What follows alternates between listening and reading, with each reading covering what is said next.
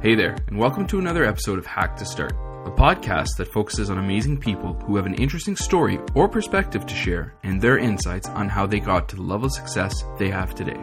Thanks for joining Tyler and I for another episode. This is episode 115, and today we'll be chatting with Matt Schlicht, the founder and editor of Chatbot Magazine, the number one place to learn about chatbots. Matt is a YC alum, a Forbes 30 under 30, and previously a product manager at Ustream, as well as an advisor to several other startups. Several months ago, Matt decided to launch a community dedicated to messaging and bots. Chatbot Magazine was born and now reaches over 200,000 people per month. Matt joins us to share his story, how he got into startups in tech, how he created the opportunity to join the team at Ustream, how he approaches building products, why he's so passionate about bots and messaging, what's next for Chatbots Magazine, and much, much more. So once again, we'd like to welcome you to the show. Feel free to tweet us at hack to start, drop us an email at hey at hacktostart.com, or share your feedback right on iTunes with a review. Good or bad, we'd love to hear from you. So let's get started.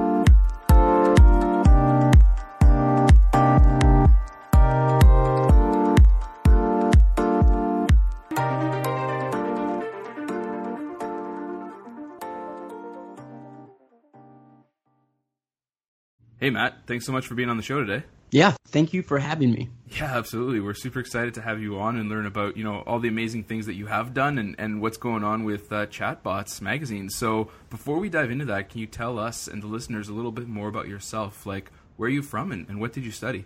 Yeah, so I grew up in Orange County, so Southern California, um, where there's lots of palm trees and lots of nice beaches. And, you know, I, I went to grade school there, I went to high school there, and in high school, I actually got.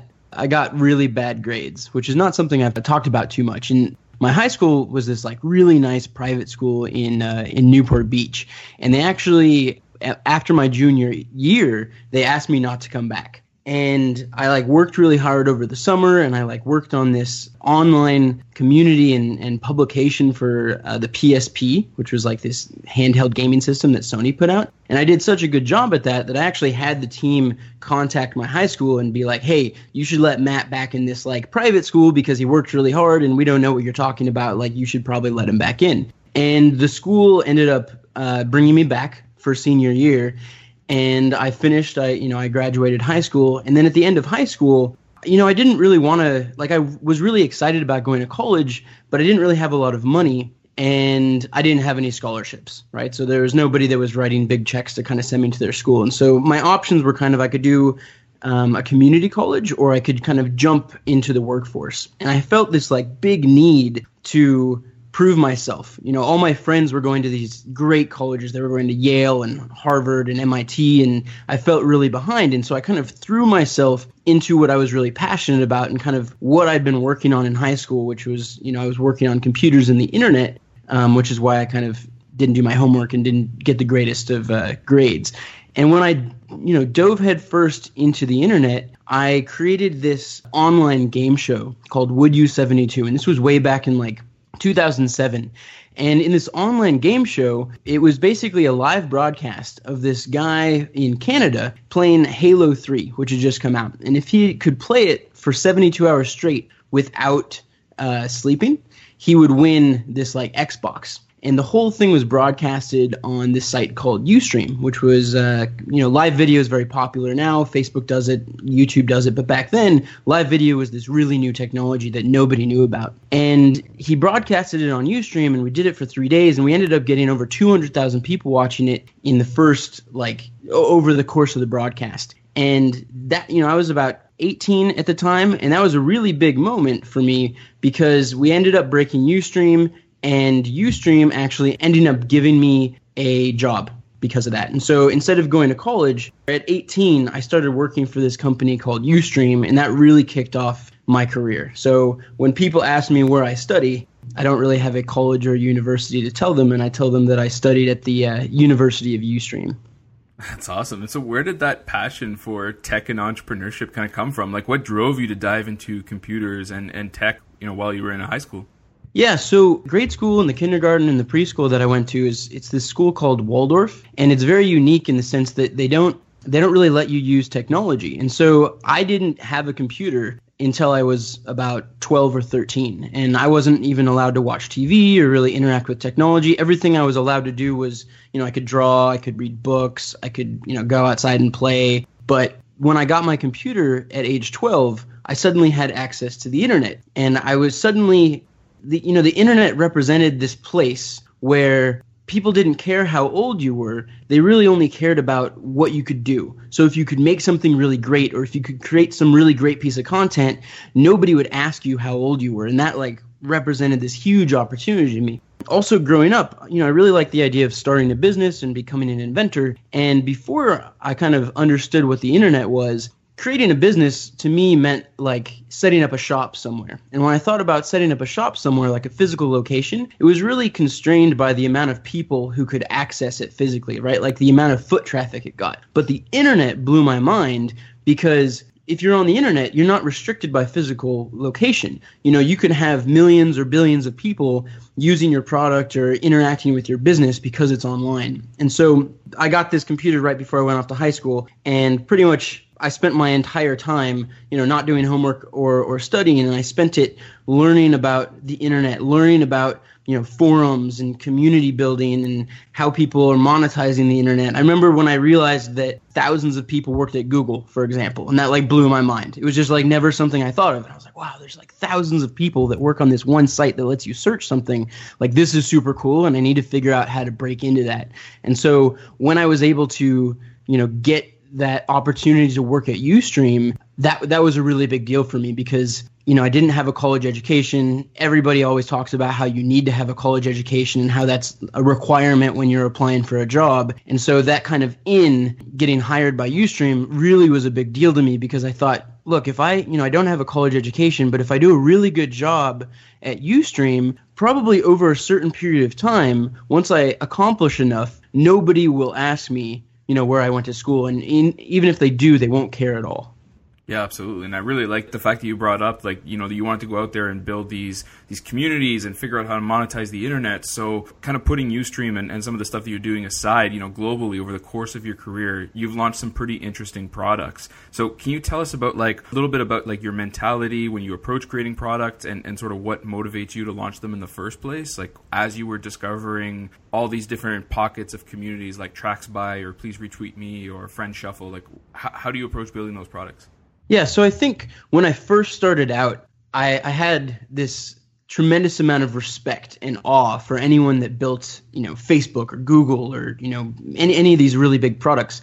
And I was like, man, how did they do that? Like they went to school and like they're incredible engineers. Like, you know, how did they figure out how to make these things? Like that's incredible. And I kind of put them on this pedestal. But over time, I realized that the percentage of people in the world who actually create things is incredibly small. And so just by creating something, you know, 99% of the world out there, they might think it's amazing, you know? So you can't always just compare what you're doing to, you know, what everybody else is building. You have to think if I built this, you know, would there be people out there who who would use it? And so please RT Me, that was kind of way back in the early days of Twitter.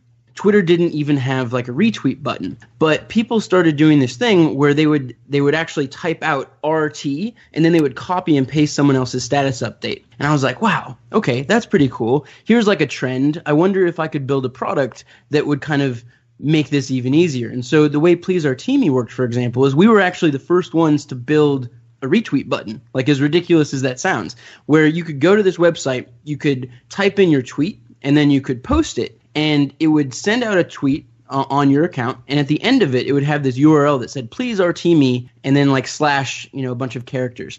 And if someone clicked that link it would automatically pre-fill out a tweet for them uh, like a retweet. So instead of an actual retweet button you'd have a url in the tweet that if you clicked it it would kind of act like a retweet button. And then a couple months after that twitter came out with a physical retweet button and the inspiration for that was and this kind of you know w- what I did with a lot of my other early projects is I was just trying to create things that I thought a lot of people would use that no one had done yet, and I thought that it was interesting and kind of funny and, and fun to to be able to go out there and be like, ha, you know, I made this and nobody else thought of it, and I was kind of the first one to do it. And then from kind of the community standpoint, the the internet is just so interesting because there's billions of people who who are on it and they're using it every day. Especially now, they're you know everyone's on their mobile device and um, they're on their computers, and so a community is not really technology based, right? Like a community is like content where it doesn't necessarily require like high tech in order to accomplish it. It's more like if you can provide enough value in one spot where people exchanging ideas and you can go out there and let other people know about it, you can actually build this really powerful thing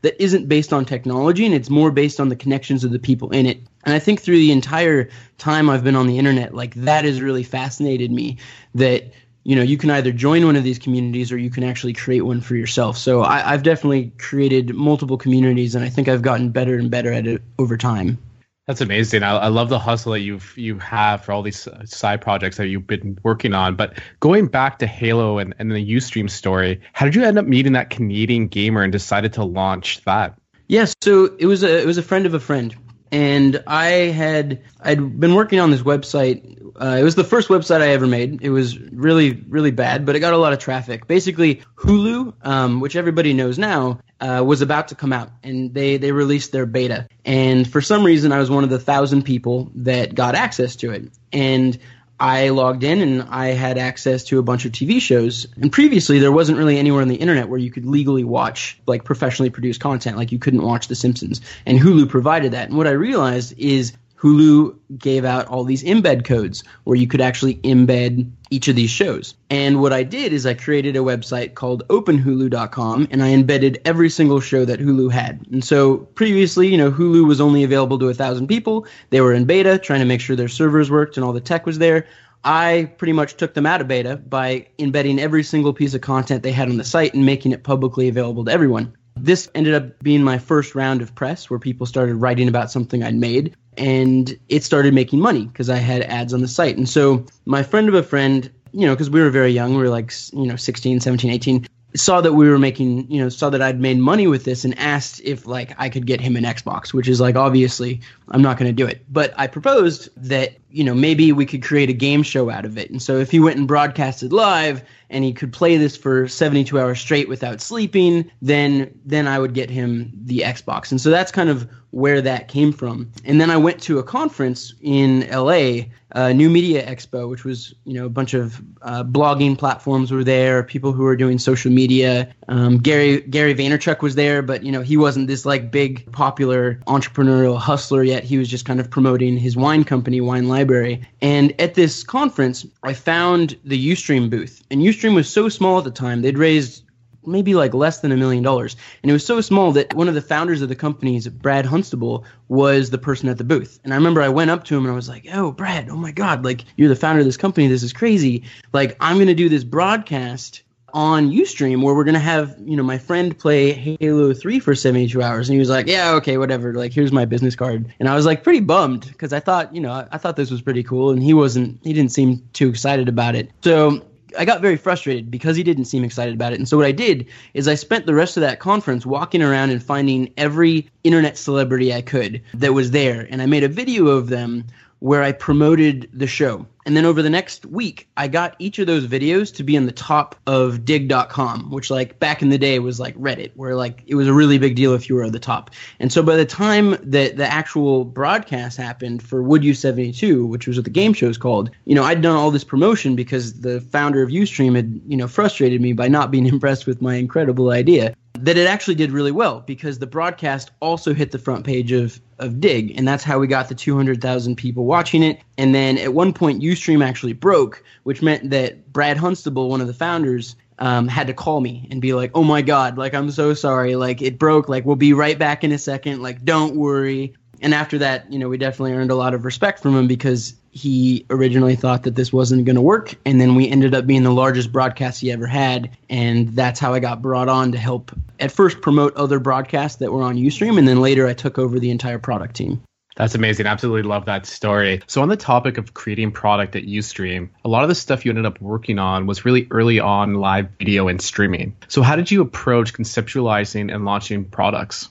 Yeah, so at first, you know, you have to imagine I was like you know, everyone the, on the team is much older than me when I, when I was working there. And I was um, 18, 17, 18 when I joined. And then when I started doing product, I was about 18 or 19.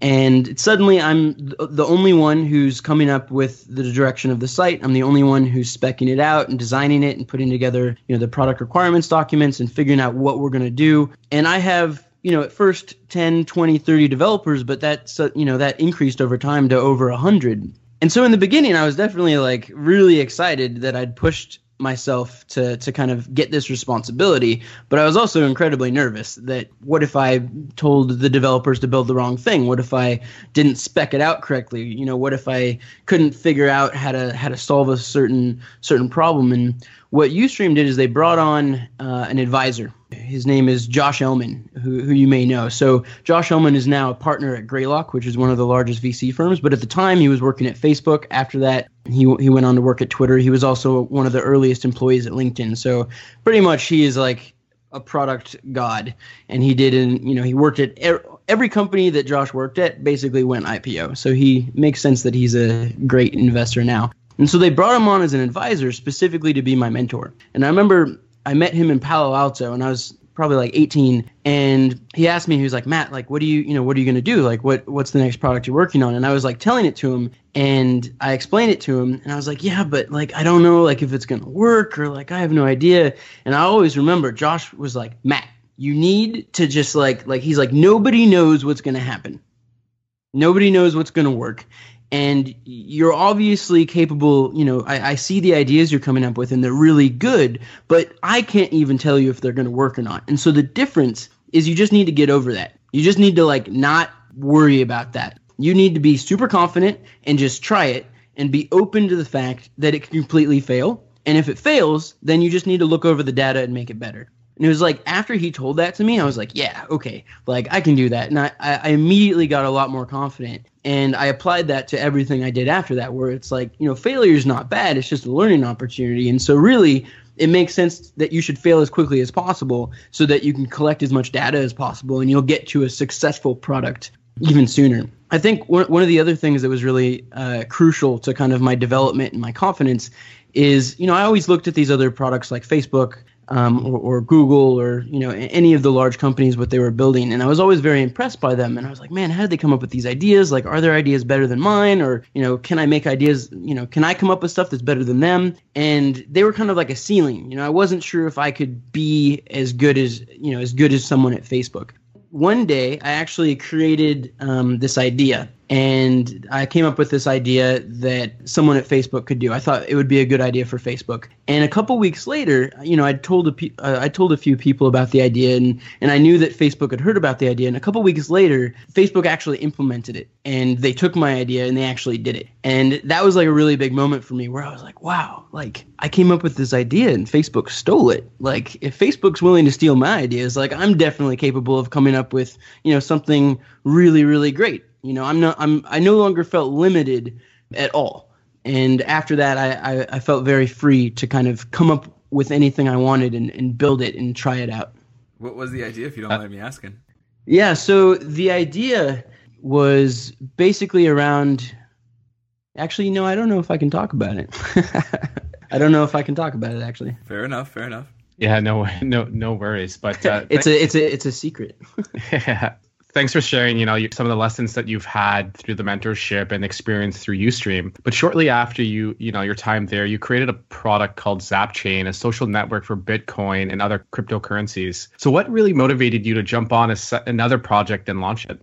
Yeah, so when I was at Ustream, I was there when Facebook came out with Facebook Connect. And I was there when Twitter came out with their API. And so a big part of Ustream is I was one of the first people who got to incorporate these social APIs into a product. And that was hugely successful. And it was incredibly powerful to be able to, you know, tap into another network and another technology like that and kind of build your product on top of it. And so uh, Zapchain was a social network that was entirely built on top of Bitcoin, um, which is a which is a digital currency that's decentralized. And the reason that I did that is because for the first time ever, I saw Bitcoin as kind of an API for money. And so I was used to building API, you know, integrating with APIs that were for social and for sharing and for connectivity, but I'd never run into something where it was an API for money. And so I thought this would be a really interesting experiment if I could try to create a social network that is not built on top of a social API, but is actually built on top of a monetary API.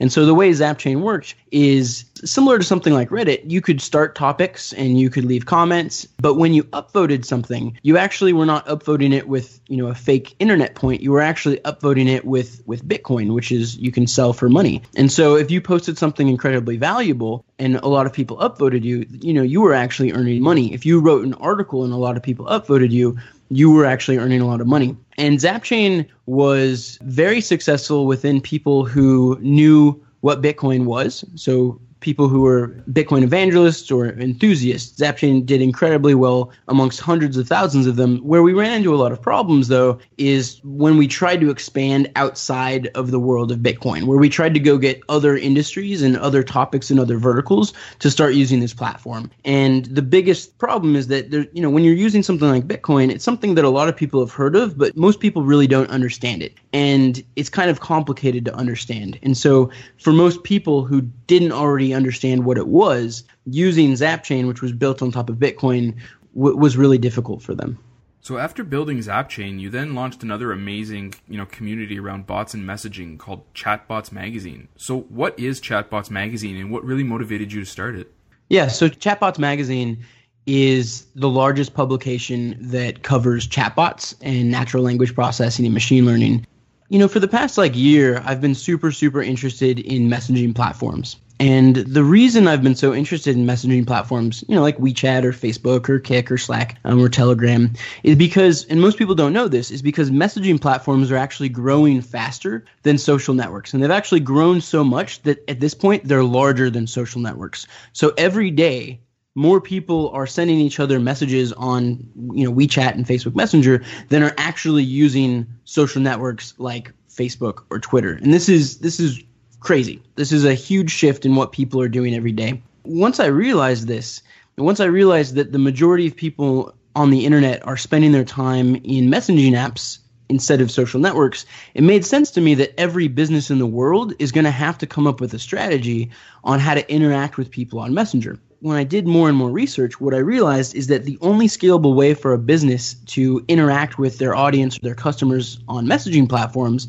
is with bots because one option on the one hand is you could hire a tremendous amount of customer support people who could be manually chatting with people all day. Or on the other hand you could use technology uh, in the form of a chatbot which is kind of like a little computer program that uh, responds to people when they message you and so I came to this conclusion that every business in the world is going to have a chatbot. And I, it, seemed like this is a really big shift in, in the world and how people interact on the internet. And I thought that there are going to be a tremendous amount of business opportunities in this space. And so I really was looking for an idea that I could start, so a, a business that I could create. And then about four and a half months ago, Facebook announced that you could build bots on top of Facebook and that that is a really that's a really big deal. As Facebook Messenger is one of the largest chat platforms in the world, and I still didn't really know what company I was going to create, but I wanted to create something that gave people a reason to talk to me about chatbots, so I could learn as much as possible. And so what I did, this was about four and a half months ago, uh, right after Facebook's F8, where they announced bots. I created a group on Facebook for bot developers. I created a publication on Medium, which is Chatbots Magazine, focused on bot developers. And I wrote this introductory guide on chatbots. And I really spent a lot of time making sure that it was the best intro guide to chatbots you could find. And I, you know, I interviewed a bunch of people, I did a lot of research. And what ended up happening is all three of these blew up considerably now have regular conversations with every major chat platform because this group represents a huge number of developers who are building on their platform. And so for someone like Facebook, this group that I created has become, you know, the best way for them to communicate with the people who are building bots on top of their platform. Then the magazine has grown substantially. And so I've only ever written, I think, four or five articles in this magazine, but I have allowed basically anyone that works at a chatbot company or who is really focused on chatbots to write for it. So the magazine actually has over 300 writers who contribute to it. There's maybe five to 10 new posts every day. And the magazine is now reaching over 200,000 people every month, which for something as niche as chatbots definitely seems like a tremendous amount of people. And every month that number is growing higher and higher. So what's interesting is if you go to Google Trends and you look for the term chatbots, the, the search velocity is actually going down. But if you go look at the stats for Chatbots Magazine, the viewership is increasingly going up. And so people are definitely increasingly more interested in chatbots. And then the guide I wrote now has been read by over 100,000 people. And it got so popular, in fact, that if you go to Google and you just Google chatbots, like you just go type in chatbots, uh, the guide is the first result in every country. And then the magazine is the second result. And so, because of this, I've been contacted by pretty much every bot startup in the world. I've talked to hundreds of bot startups, every investor who's interested in investing in bot startups, and a tremendous amount of companies who are interested in having bots. Kind of the stance I've taken and what I've done this whole time is I've done everything I can to provide as much value back to the community as possible, with the thought that at some point I'm going to start my own chatbot business and you know, when I do that, I would love for the community to think like, wow, like we should really support Matt because like he's done so much to, you know, to support us. And so every time a bot startup wanted an introduction to investor, if I thought that made sense, I made the introduction. I've helped a bunch of bot startups get funding. If uh, bot investors were interested in talking to bot startups, you know, I made those introductions. And then when uh, companies who are looking to talk to bot startups so that they could get a bot set up, you know, I've made I've made those introductions. And so I've done everything I possibly can to kind of create a centralized area for bot developers, bot designers, bot investors, bot companies, and people who are interested in bots, where they can all communicate and share their knowledge and really push the technology and the industry forward. Um, and I think it's I think it's been really helpful so far, and it seems to be growing even faster. Yeah, absolutely. No, it's super cool, and I've been following, you know, the Chatbots magazine, and then I, I don't know, I was one of the first thousands in the Facebook group, um, and and so it's just been crazy to see all the activity inside of that. If if people haven't had a chance to check it out yet, I definitely encourage them to, you know, follow and subscribe on Medium and join the Facebook group and check out your Chatbot guide because they're all incredible resources. And I mean, I think you know you've played a, a pretty significant role in, in just building that community uh, around that, so it's pretty cool. Yeah, if anyone wants to go to the magazine, you can go to chatbotsmagazine.com. If you want to go to the group, you go to botsgroup.com. And then if you want to read the guide, just go to Google and type in chatbots, and then it'll be the top result.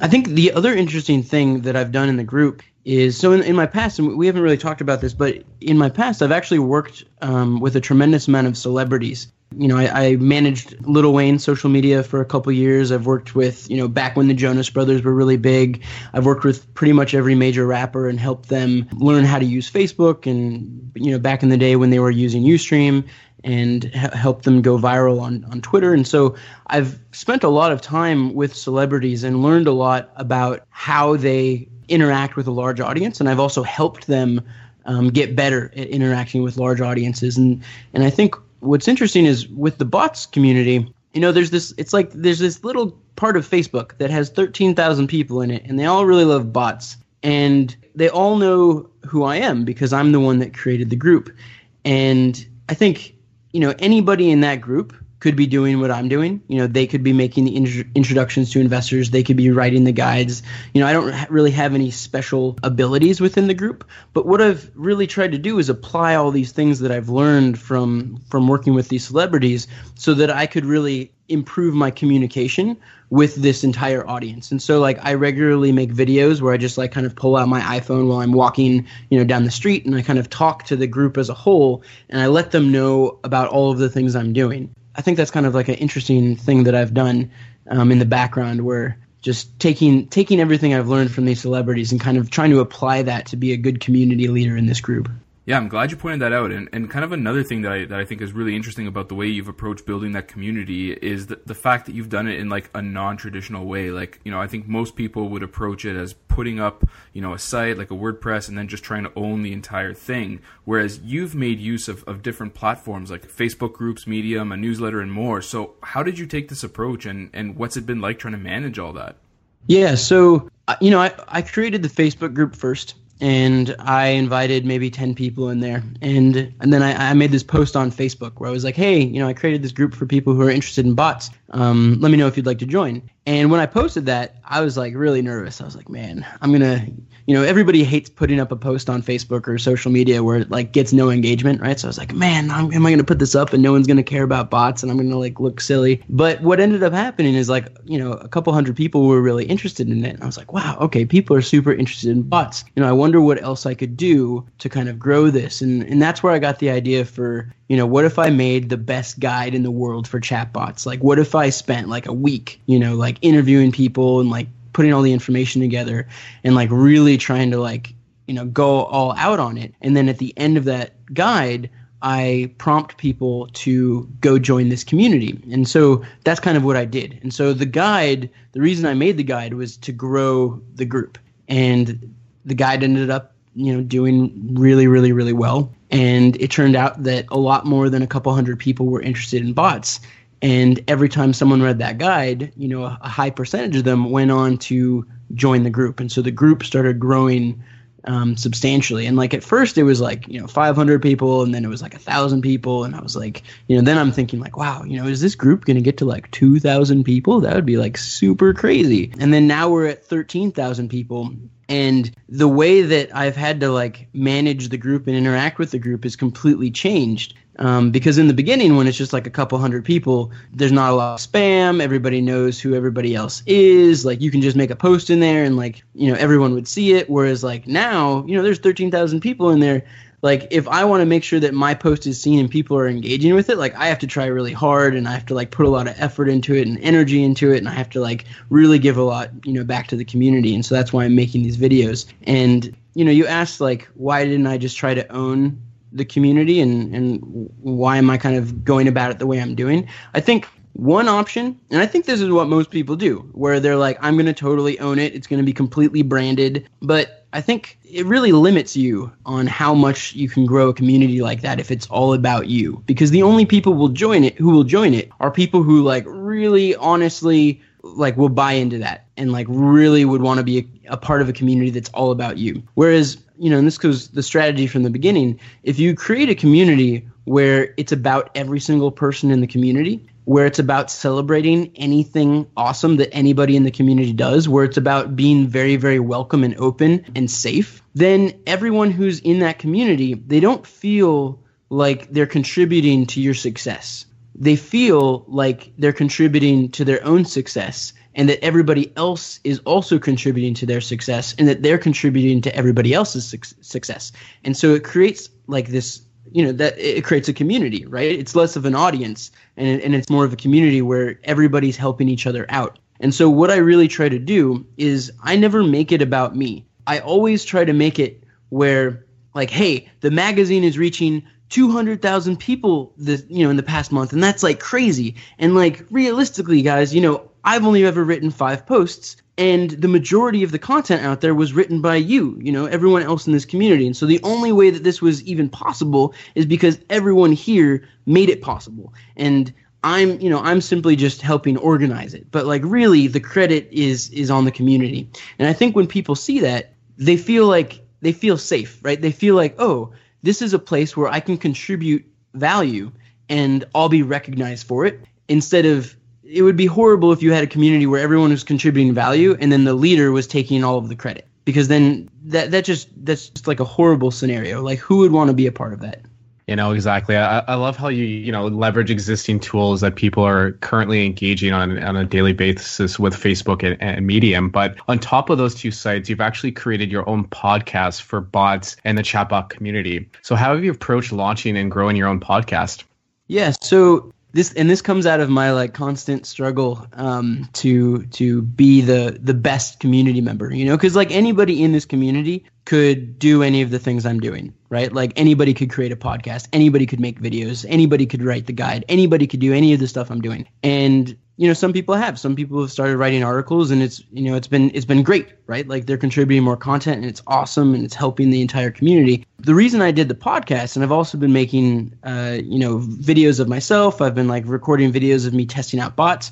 The whole reason for that was I just felt like I needed to step up my game. You know, there was all everyone else in the group started creating content and I thought that I need to keep pushing everybody to to do even more. And so like if I create a podcast or I start creating videos, maybe everybody else will start making podcasts and maybe everybody else will start making videos. And so, you know, that's pretty much the reason that I did it. And I've noticed that other people have started making videos and that and that other people have started creating podcasts and so it seems to be working. That's really cool. So what's next for Chatbot Magazine in the upcoming months? Yeah, I mean, so more and more people are building bots you know, I think just through the group and the magazine, it's inspired at least a couple, you know, tens of thousands of people to start building bots. And I think the goal over the next couple of months is just to continue that and just to help come up with what are the best practices for bots. Um, how should bots be made? What are the best platforms for bots? What's the best way to present your bot?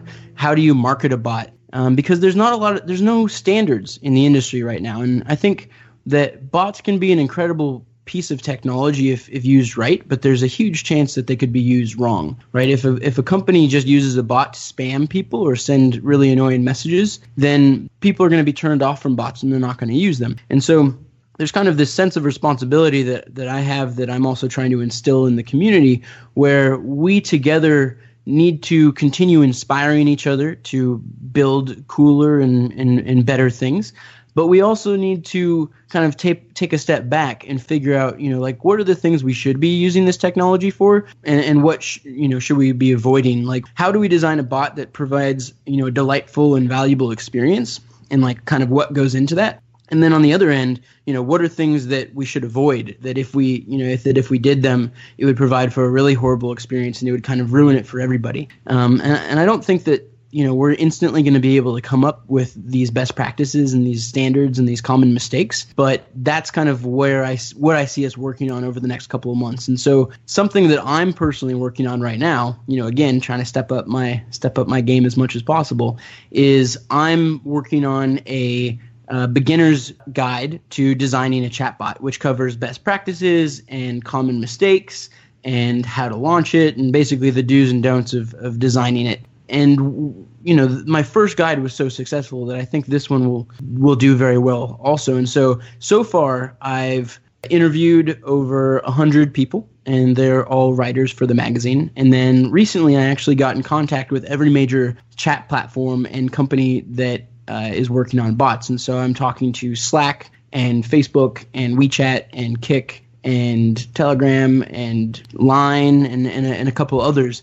And I'm including them in this guide. And so I think this design guide and best practices guide that I'm going to come out with in the next couple weeks is probably the first piece of content in the world on in the messaging space that includes the perspectives and the thoughts from every major uh, chat platform. And so I'm really excited to release that. Cool, that's awesome. And so, you know, you mentioned a little while ago some of the coolest bots that you've, you know, used, made videos of. So, what are some of those coolest bots or other apps that are in sort of the bot or messaging space that you've uh, had a chance to use recently? Yeah, so I think that you know, there's there's really no bot that stands out in my mind as like something super incredible that everybody's going to love. And I think that that bot is not going to exist for the next couple months. I think people are still trying to figure out what you know what the best practices are, how to make a really compelling experience in a chatbot. So one chatbot that I do like is called Streak Trivia, which you can find on Facebook, and basically it's a chatbot where every day they send out a notification for a trivia game and it's a live game that everybody plays at the same time right now i think there's a you know 100 to 200 people who play every day it, it, it's very it's very new it's just started and the way it works is everyone plays at 1 p.m. Pacific time, and everybody gets the trivia questions sent out to them at the same time. And you can basically answer true or false on every question that goes out. And if you answer false or if you answer incorrectly, you get kicked out of the game. And so the winner is whoever can get the most amount of correct answers in a row and last the longest. And so sometimes games can go for five minutes to, you know, even 15 minutes. And then this just repeats every day at 1 p.m. And so it's a very simple concept, but it's it's kind of fun because you know 1 p.m. rolls around and you get this notification on your phone that says, "Hey, the, you know, there's a new streak trivia game starting," and it's kind of fun to just kind of drop what you're doing for a little bit and and, and play it. And so I'm excited to see more kind of community and social experiences in the bot space that are similar to that. Yeah, it's pretty cool. I'll have to check it out. I hadn't uh, heard about that yet. So, do you have any last thoughts or personal models that you live by and you think other people should know about? Yeah, I mean, I think that the biggest thing is don't be scared to fail and you should just go out there and do whatever, you know, you're interested in doing. And if you fail, you know, just make sure that you do it quickly and you learn and you kind of apply what you learned and, and you just keep doing it again. You know, there's plenty of famous quotes out there where it's like, you just got to keep getting up, right? Like it's okay to get you know hit and it's okay to fall down, but you just got to keep getting up. Um, or like you know you miss 100% of the shots you don't take. So overall, if you have an idea and you are interested in doing something, don't let anybody tell you that you can't do it. And it's okay if you fail, and just go out and do it and just keep doing it over and over and over, and you will get really good at it eventually. Absolutely. That's a great way to end the episode. Matt, thanks so much for taking the time to chat with us. This was uh, one of the most amazing episodes I think we've done so far. I just love the passion and how genuine you are in, in the approach to the community uh, around the chatbot. So thanks so much for taking the time to speak with us and share that story. Cool, awesome. Thank you for having me. And then if anybody is listening that is interested in chatbots, whether you want to, you know, maybe you're a first-time developer and you want to learn how to make a chatbot, or if you're a company and you're interested in having a chatbot, feel free to reach out to me at matt at chatbotsmagazine.com. Uh, or if you just kind of want to send me a note or, you know, ask me any question, I'm very open and I, I respond very quickly. So feel free to email me. Cool. Thanks, man. Cool. Thanks, guys.